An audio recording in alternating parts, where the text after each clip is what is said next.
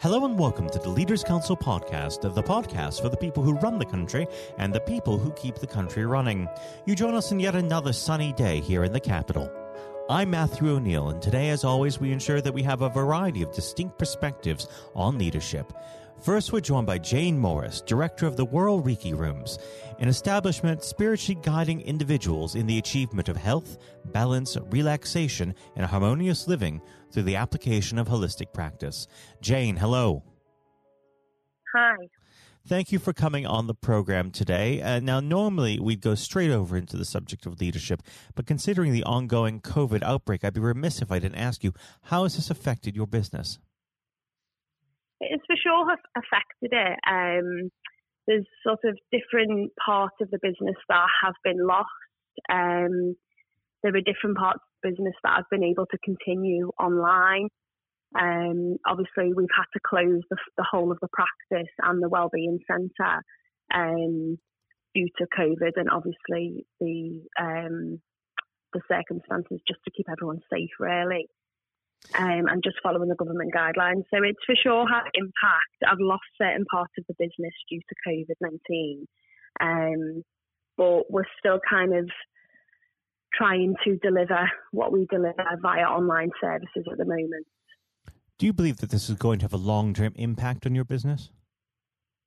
Um, I do believe, yes, because there's, there's for sure some really large changes that have been made to the business um, that are going to affect it, not only financially, but also from a community point of view, because it's a place of um, that people come to connect with other people. It's a place that people come to Um, socialise um, and just uh, to do meditation and all various different wellbeing practices, and they are usually done in a large um, number of people, whereas now obviously that's going to be have to be cut back completely quite significantly just to protect everybody, so the people who visit aren't going to get that um, interaction f- to sort of help with their wellbeing is what they usually do.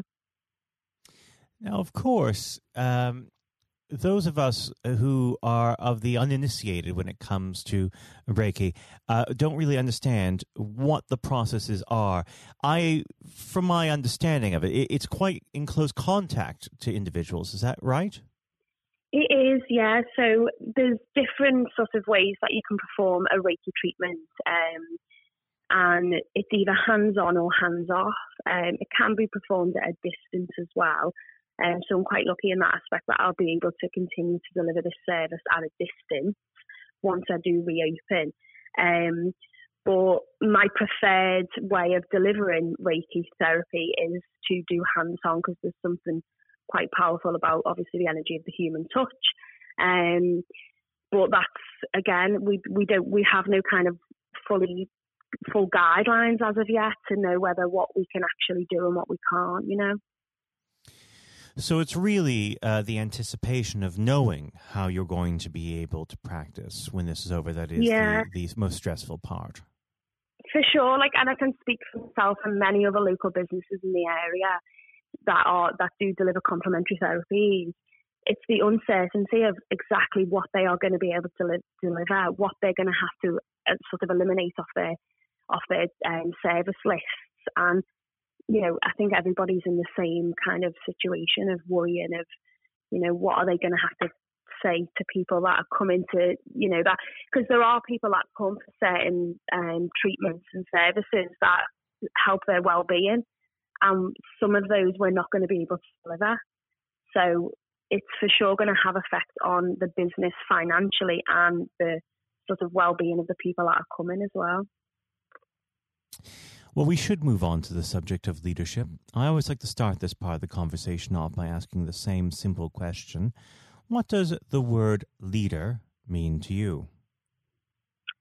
Inspiration, I'd say. Um, inspiring other people. Um, the word leader to me would mean somebody that is, I feel, feels that themselves are on the same level as everybody else, is connecting with everybody else, and is helping sort of direct and, and build other individuals all together in, in it, from an energy perspective. And how would you describe your personal leadership style? I'd say um, my approach is it's soft yet inspiring and direct. Um, it's a approach where I like to share my kind of story to help other people understand that the you know the, the push and motivation in life is is within, and it's about connecting with that. Um, and that's kind of my way of delivering leadership, is to, to sort of draw people within themselves to help them reconnect to themselves so that they can actually become a leader themselves and become a um you know an energy force to to help other people, and it's like a ripple effect then. Let's go back to the beginning of your career. Uh, when you first started out your working life, did you have any particular individuals who shaped the way that you look at leadership or the world of work? For sure, yeah. So I'd done a lot of travelling when I was younger, in my early twenties, um, and there was a lot of people that I connected with in Canada, America. Um, there were people from a very young age when I was at school, and specific individuals. Some were extremely motivational and strong characters and could stand up in front of thousands of people and speak, which inspired me to want to do the same. There are other people that are sort of helped me from with my own little sort of um, dysfunctions, if you like, in my own in my own sort of learning way, that they kind of just guided me on how to be comfortable with the things that I'm not so so great at, and just kind of push forward with the things that I am. Now, of course, uh, leadership comes with all different sorts of challenges. Most leaders sure, find yeah. uh, the most difficult one being the resolution of conflict. What is your measure of this? What is your method? What's that, sorry? What is your method for resolving conflict? So I just think that as long as you're kind of true, and I mean, this may be different for other people, but for me, I always work from my heart. So I think there's, and have boundaries in place. So there's always a level of any kind of conflict that does take place, I always just speak from the heart and try and be true to the other person and to myself at the same time. And if, if it results in a further conflict, then it's something that I would turn away from. Now, what sort of leaders inspire you? What was that, sorry? What sort of leaders inspire you? So there are various different leaders that I am inspired by, and I would say a lot of my inspirations are the likes of Louise O'Hay, um, Rhonda Byrne, the author of obviously The Secret. Um, there are people that work in companies across the world that I've worked with prior that have been inspirations to me. Um, but my main two I'd say would be the author of The Secret, the book, and Louise Hay, because she helped me overcome a lot of difficulties. Now, unfortunately, our time together is drawing to its close. But before I let you go, what does the next twelve months have in store for Wirral Reiki Rooms? I beg your pardon, sorry? What does the next twelve months have in store for the Wirral Reiki Rooms? So over the next twelve months, it's kind of my mission and my my sort of inspiration is to help guide people really in a um, more softer and more connected way to themselves, and it's about really taking um, action on everything that they want to improve over their overall well-being for the mind, body, emotion, spirit. And over the next twelve months, I'd say, you know, adjusting to the new regulations that are in place due to COVID nineteen, and just really focusing on the individual that comes into the practice so I can work with them on a one-to-one basis. Well, Jane, I'd like to thank you very much for coming on the program. It's been a pleasure having you here, and I'd love to have you back on the show when you're back up uh, to full strength. Jane, thank you. Thank you. That was Jane Morris, director of the Wirral Reiki Rooms. And now, if you haven't heard it before, is my exclusive interview with our chairman, Lord Blunkett. Lord Blunkett, welcome. Thank you very much. It's very good to be with you. Um, well, of course, uh, nothing is being said uh, at the moment other than COVID nineteen, uh, which uh, we must touch on. Um, what would your message be to small businesses who are trying to keep going? Well, I think the last ones standing will be the ones that thrive when we get back to some sort of normality. So it's have confidence and courage. Obviously, take advantage as far as you can of the government help. I think that Rishi Sunak, the Chancellor, has gone about as far as you could have expected. Mm-hmm. In the circumstances, there are obviously small businesses that fall between the cracks, those who uh, don't have um, defined premises, can't benefit from the business rate waiver, uh, have not really been able to demonstrate that they can uh, adhere to the P A Y E for furloughing staff, and, of course, whether they can receive the, the grant, ten thousand dollars or twenty-five thousand dollars. All, all of those who can Uh, are obviously able at least to benefit from that for the time being and look to the future. But I think the second thing to say, and they don't need me to tell them this as a politician who, who did once do a business studies qualification, which is that it will be a different world, and being able mm. to think about how that world will look in a year's time and be creative about it and learn from not just what's happening to you at this moment in time, but to others around you and the sector that you're working in, that will be really important.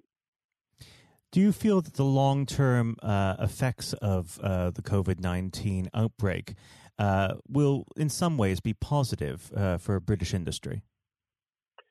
Well, only in the sense that people are having to be creative, they're having to adjust and innovate. Therefore, they're thinking about more productive, if you like, greater productivity ways of delivering the same service or delivering the same products. And in that sense, I think we'll have temporarily at least very much higher unemployment than we've become used to, but we'll probably have a burst of productivity, mm-hmm. which will help with the recovery. Whether it will help with the inequity of the way in which our economy is imbalanced, both between services and product productivity and, and the production of goods and services, I'm not sure. What we will need to try and do is to ensure that the geographic imbalance that exists is, as far as humanly possible, is dealt with by both uh, the entrepreneurship and innovation from the bottom up and targeted government help, which will still be needed. And we are now in the throes of the kind of borrowing that we saw back in two thousand eight to save the banking and economic system. We're, we're having to do that to save the whole of our productive business and mm-hmm. commerce, and I think that will have to be sustained for some time. Do you feel that people will take a second look at global supply chains in the wake of this outbreak? I think there's going to be much more creative ways of using local supply and linking up inside sectors much more effectively, and I hope that the Leaders' Council will be able to play a part in that, in the sense that people who have mm. something in common, a synergy in terms of what they're delivering, whether it's a service or whether it's manufacturing or whatever, uh, will be able to see that there's a, a, a good outcome from n- knowing the sector better, linking with people, not just geographically, locally, but those in this country who may not have been on the radar in terms of what they produced for the supply chain. And, of course, um, ensuring, because there's quite a lot of fraud going on as we speak with um, people getting into cyber attacks, that they'll also take account of going into the, the cybersecurity side effectively as well. The more we are online, the more people who are working from home, the more vulnerable those businesses and their supply chain become. And that's something to think about as well. How important is strong leadership at the moment? Well, I actually think that it's brought to the fore leadership in a whole range of areas, from obviously government itself, and there's been ups and downs with the Prime Minister's uh, severe illness, but all the way through the public and private sector. People have, to use the jargon, stepped up, and they've shown uh, local, regional, national level the kind of leadership that Britain historically was very good at. Regrettably, we've not seen, seen the same on the international scene for mm. all kinds of reasons, uh, but maybe we will in future. So I think out of this will come experience of people who have seen an opportunity to do good, as well as seen an opportunity to provide a good uh, a service or goods, uh, including, for instance, shortages uh, for the health and social care uh, system, uh, the food chain and the like. Uh, but also, I think, in terms of seeing the, the synergy between the private and the voluntary sector and using people's uh, commitment to each other in a very positive way. I, I'm not sentimental about this. Things will revert.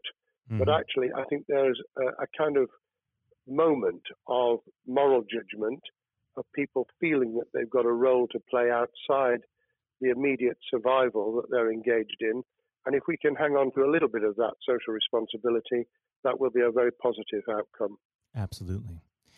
Now, what's your broad view of how the government is responding to this? Are you broadly supportive of their measures? Well, it may surprise people to hear that, that I have been very supportive. Of course, there's been legitimate criticisms about the speed of response on protective equipment and on issues relating to testing. But my own view is very similar to the challenge that was made to the Prime Minister of Italy when people said, why didn't you close Italy down faster? And he said, a fortnight before we did it, I would have been considered to be a madman and nobody would have agreed to do it mm. if I'd tried to move too quickly. And I, I think that's something that we need to reflect on here in the U K. We, we may have seen the signals elsewhere uh, across the world and taken them more seriously at the time. Hindsight is a wonderful thing, but as someone who's a had his life in uh, the opposite uh, political party to the, the present government, I think that with some hiccups and mistakes, they've not done a bad job in what has been incredibly difficult circumstances.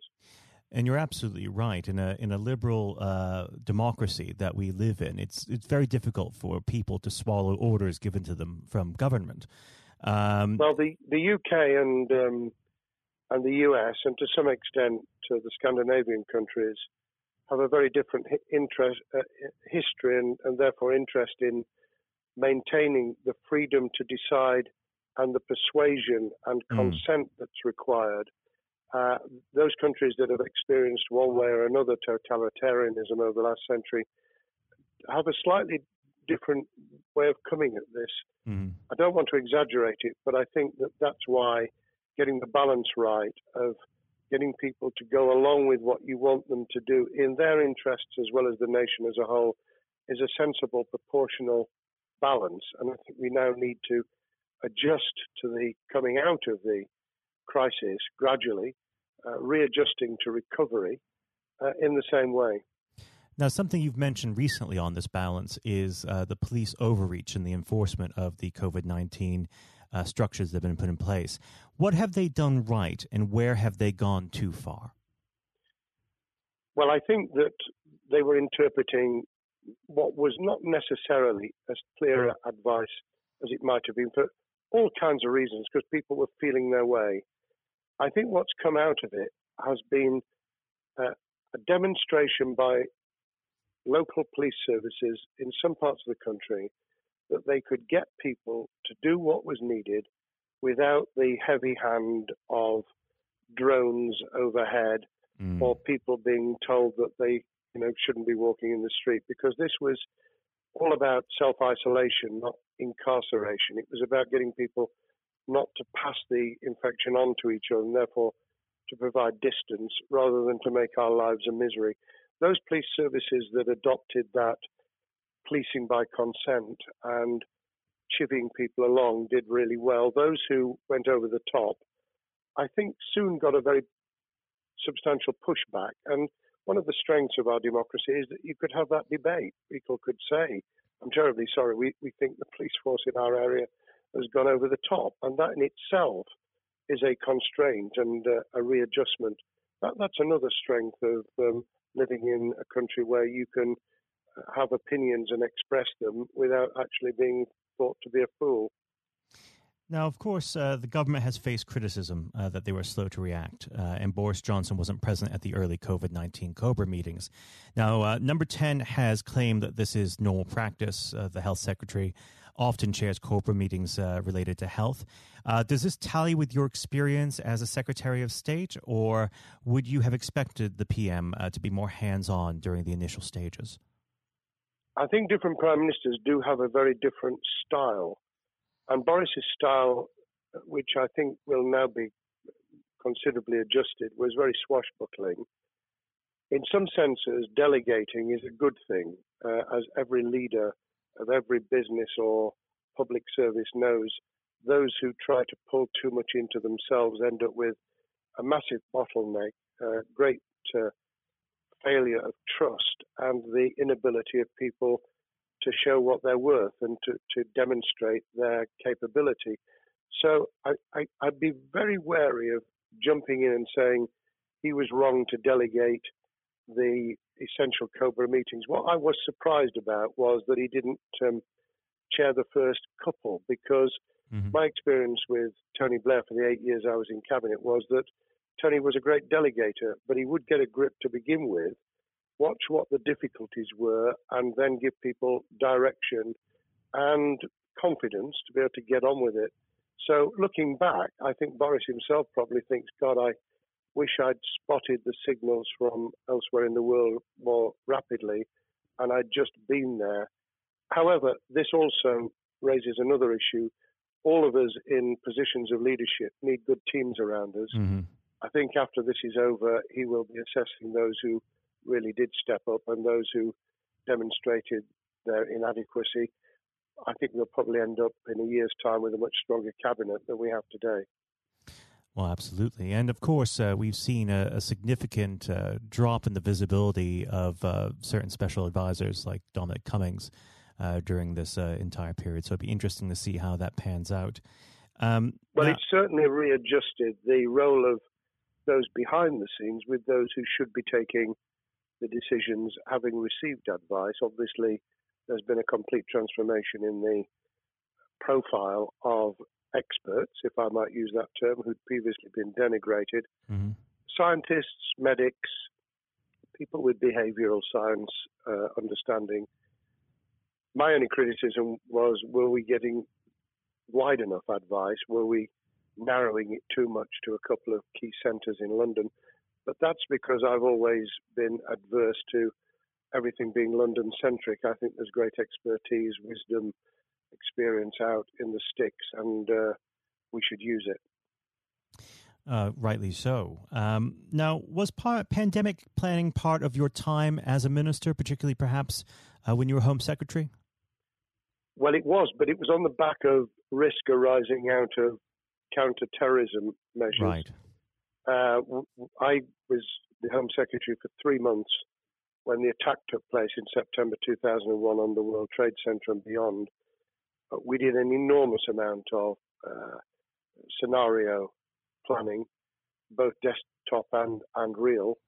On the back of that, it was very heavily orientated to future developing terrorism risk. I certainly got involved with talking about pandemics. I remember being at a seminar in Edinburgh where the university there had done a lot of work itself on the issue of pandemics. And of course, we, we saw SARS and other things emerging. I, I think it would, people have criticised the government for not picking up the report from two thousand fifteen, five years ago. I think that what happens is human nature kicks in. You deal with what you're immediately faced with. Mm. You you can you can sponsor reports, and this is true of business planning, of course, as well, and scenario planning for what business continuity will look like, recovery plans for business, what will happen if um, there's a cyber attack, what happens if there's an energy sh- shutdown. Um, these kind of things you, you can look at, but you're immediately turning your eyes to what's in front of you. And had we picked up a bit more on the danger from Ebola and SARS or what have you in the past, then we might have said, what if something hits us in the developed nations that we don't have a vaccine for, mm-hmm. that we can't immediately whisk up uh, protective materials or equipment, or for that matter, medicines that help with recovery, all of which we now see are a danger. I think this will make an enormous difference to the planning for the for the years ahead. I hope it will be widened so that we don't just look at what's happened, but very rarely do you see something exactly repeat itself. Some of the circumstances will be, but others won't. So that's why I've put emphasis in what I talk about on looking at the other virus, the cyber attack uh, scenario, mm-hmm. which could be just as dangerous in a, uh, a world of just-in-time provision. One of the miracles of uh, the modern developed world, except for the very poor, has been the distribution of food. A lot of it on computerized, uh, technologically advanced systems. If that were to come down, we'd be in real trouble. So I think we need to think those sort of scenarios as well. So have a full plan across uh, both sectors, uh, biological warfare, pandemics, and uh, cyber warfare. Yes, and to do so on different levels. I think, again, thinking of thinking global but acting local, we need a lot more to think about what would happen if something took shape that actually broke down those national and global chains and how we would cope. And without, uh, obviously, we've got enough fear and anxiety to last a lifetime. Without uh, creating even more anxiety, we can think about those things for the future in a more rational way, I think. Now, aside from the physical uh, threat of the virus, one of the things that people are vastly worried about is the effect on uh, the economy, not just national economy, but also the world economy. Um, now, it, it has been said by certain parties, um, and uh, I'd like to garner your uh, thoughts on this. Is there a danger of the effects of the lockdown being even worse than those of the virus? Were it prolonged, I fear that that balance would tip the other way. It is about proportionality. It is about balance. It's the wisdom of Solomon, really, to, to get the moment right when you start to move and then to move quickly. There's no doubt whatsoever that we are stocking up, not just on the economic and employment front, which will be devastating enough, but on the health and social well-being front, enormous challenges, and they will need careful handling because there's a lot of people whose lives, for a variety of reasons, are at risk in the future on a scale that we've been dealing with over the, the immediate handling of the pandemic, concentrating really hard on those affected by COVID nineteen, those sadly who have died or been seriously incapacitated. That will roll over into the economic, the social, the mental health and cultural well-being of the nation, and that will need all of us to pull together as well. Absolutely. Now, do you believe the government's doing enough for business? I think that the speed of reaction once the scale of the pandemic was clear was very good. I've praised Rishi Sunak for his action. Uh, remember, a chancellor who only just come into office was planning to deliver the budget in the middle of March and has had three, at least three equivalent budgets since. I think he's handled it very well, understandably worried now about what we're doing to our economy. The level of borrowing is sustainable because of low interest rates, but it reaches a point, of course, where it, it tips over so that you can't then do the kind of structural investment requirements that the government were laying out before and in the March budget. And those will have their consequences as well as a planned payback over many years. I think we've learned something over the last few months. We, we needed to take immediate action. We don't want another round of austerity equivalent from two thousand ten through to two thousand nineteen. I don't think the nation, on the back of what's happened and the challenges we have, could take that. And therefore, we need a different plan, economic plan, over a much longer period, just as we did from the Second World War all the way through to two thousand two, when the final American loans were paid off. Now, of course, uh, one thing that's on everyone's lips, um, how much longer do you believe uh, that the lockdown can go on for? I believe that we need to be substantially back in action as an economy in June. This obviously is layered in terms of places where people would meet in large numbers, having to uh, adjust to the fact that it will be longer for them. And sadly, that will involve business closures. It's why the Chancellor extended the furlough scheme to the end of June. Mm-hmm. But unless we, we get things moving in June, I think we'll run into the summer where all kinds of services and industries will have a chain reaction effect. And what happens with one will then have a major impact on another. And then you get the skittle effect where things get knocked down that you hadn't perceived were going to be affected. So I very much, if I were in government, and I always think of things in that context, what would I do if I were in government?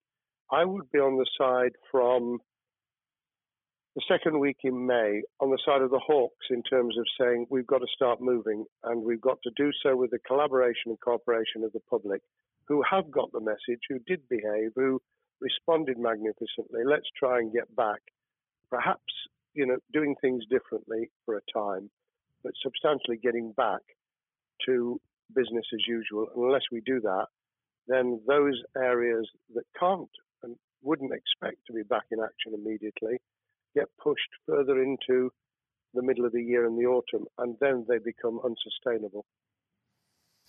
Now, of course, um, one of the other major developments we've had recently are the changes in the uh, the Labour Party. So if we could just uh, speak on the Labour Party for uh, a while.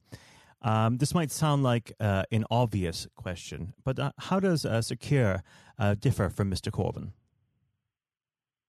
Well, I'm biased because I believe the Labour Party um, has come out of four and a half years of a black hole of a nightmare, mm. uh, where it neither represented a, a, a credible opposition nor a, an electable government, and the combination was to let those who supported the Labour Party and needed some of its policies, uh, let them down very badly. Sir Keir Starmer both is a highly intelligent, uh, professional lawyer who, as Director of Public Prosecutions, led the service well, uh, had to take difficult decisions at a time of austerity, understands the world beyond Labour members, but has been able to do business with those who originally supported Jeremy Corbyn, mm-hmm. and was able to command support from them. His creation of a balanced shadow ministerial team has been very encouraging.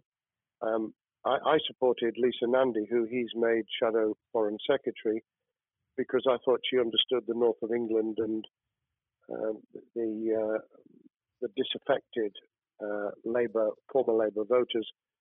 But I believe that Sir Keir has taken on board those who have something really sensible to offer. And I believe he will be both a, a great leader of the opposition. More importantly, he will then present himself as a credible alternative Prime Minister. And all governments need an alternative government at their shoulder. Mm. Uh, it was true of us from ninety-seven, and it took the Conservatives some time to recover and to get to that position, but they did, and the Labour Party will, and that's crucial for our democracy. All of us need to understand and appreciate that a living, breathing, functioning democracy requires uh, a credible, confident, and uh, in many ways uh, supportable opposition, as well as a government that we clearly want to do well, because none of us want, as we didn't with the COVID crisis, none of us want the government to fail. We want to see our economy recover. We want our social well-being to t- be taken into account. We want to overcome deep-seated inequality and poverty. And we want to do it with enterprise and entrepreneurship and business playing their role. And that is about leadership nationally, locally, in the private and the public sector. People with ideas, with confidence, with the ability to pull teams around them. Above all, to have some idea of what it is they want to achieve and a very good idea as to how to achieve it. Now, of course, one of the biggest problems Keir is facing will be tackling the party's anti-Semitism problem. Uh, there has been a recent internal report that has been quite damning. Uh, what's your response uh, to that report, and what does Keir need to do in response? Well, there are two reports. One which is being produced by the Equality and Human Rights Commission, uh, which he will, and has already indicated, will implement in full. The second was a leaked report put together by the supporters of Jeremy Corbyn, eight hundred pages of private uh, interchanges on social media, which he has, uh, Keir Starmer, set up an investigation to identify uh, who did it, who leaked it, what the content was, does it have any salience and lessons for us, and where necessary, action will be taken. So I hope that as he moved very quickly to reassure the Jewish community, so he will be able to take the necessary steps to back up that reassurance with the kind of actions that says that this was a blight on a historic great political party that all of, all of us were ashamed of. We've been able to put that behind us and to move on to facing the future with confidence. What's the one king, uh, key thing that Keir needs to do to restore Labour as an election-winning party? I think Keir Starmer's major challenge is to convince sceptical voters that Labour has not only reverted to a party that they can support because they can see it acting, developing, presenting as a credible alternative government, mm-hmm. but also that the lessons have been learned from the fiasco from two thousand fifteen onwards. In other words, there have to be very clear signals of substantial change, not just the right words, not just reassurance that we're not uh, going back to some of the crazier uh, policies, but actually that we've understood why the electorate rejected those policies so substantially in December two thousand nineteen. If people get that message, they'll understand that the Labour Party has changed, as it did in the nineteen eighties and early nineties, to become the electable government with the greatest majority and historic majority, even greater than nineteen forty-five, which I was privileged to be able to take advantage of in nineteen ninety-seven when I joined the Cabinet. Now, I know what your answer is going to be to this question, but uh, indulge me. Um, do you think Keir has what it takes to be P M? Yes, I do. I think he has the background, he has the experience, he has the professionalism, he has the forensic uh, mindset, and he has the confidence to have put a team around him which will ensure that it will work. And those elements are true of all leaders. Ideas, the ability to build a team, to have confidence in that team, uh, and to be able to demonstrate leadership in practice, sometimes at the most difficult times. And, you know, the Leaders' Council, those sharing their thoughts with uh, uh, the kind of thing that we're doing now uh, with uh, a podcast, but also joining us in linking up in that network of people who can support and help each other and learn from mm-hmm. each other. That is what needs to be done in politics as it needs to be done in business. Thank well, you very much indeed, Matthew. Well, really thank you for coming on the uh, the program. It's been a, an absolute pleasure, and I look forward to speaking with you again. Thank you very much, and good luck to all those listening in what has been a nightmare scenario. Good luck for the future. Have courage. Have confidence, and yes, listen to those who know more about business than I ever will. Thank you, Lord Blunkett. Thank you. This has been the Leaders Council podcast. Thank you for celebrating excellence in leadership with us. I have been your host, Matthew O'Neill. Until next time, goodbye. Thank you for listening to our podcast. The views expressed within the podcast do not reflect the views of the Leaders Council of Great Britain and Northern Ireland, its parent company or subsidiaries, members of staff, other guests, or any other person therein associated.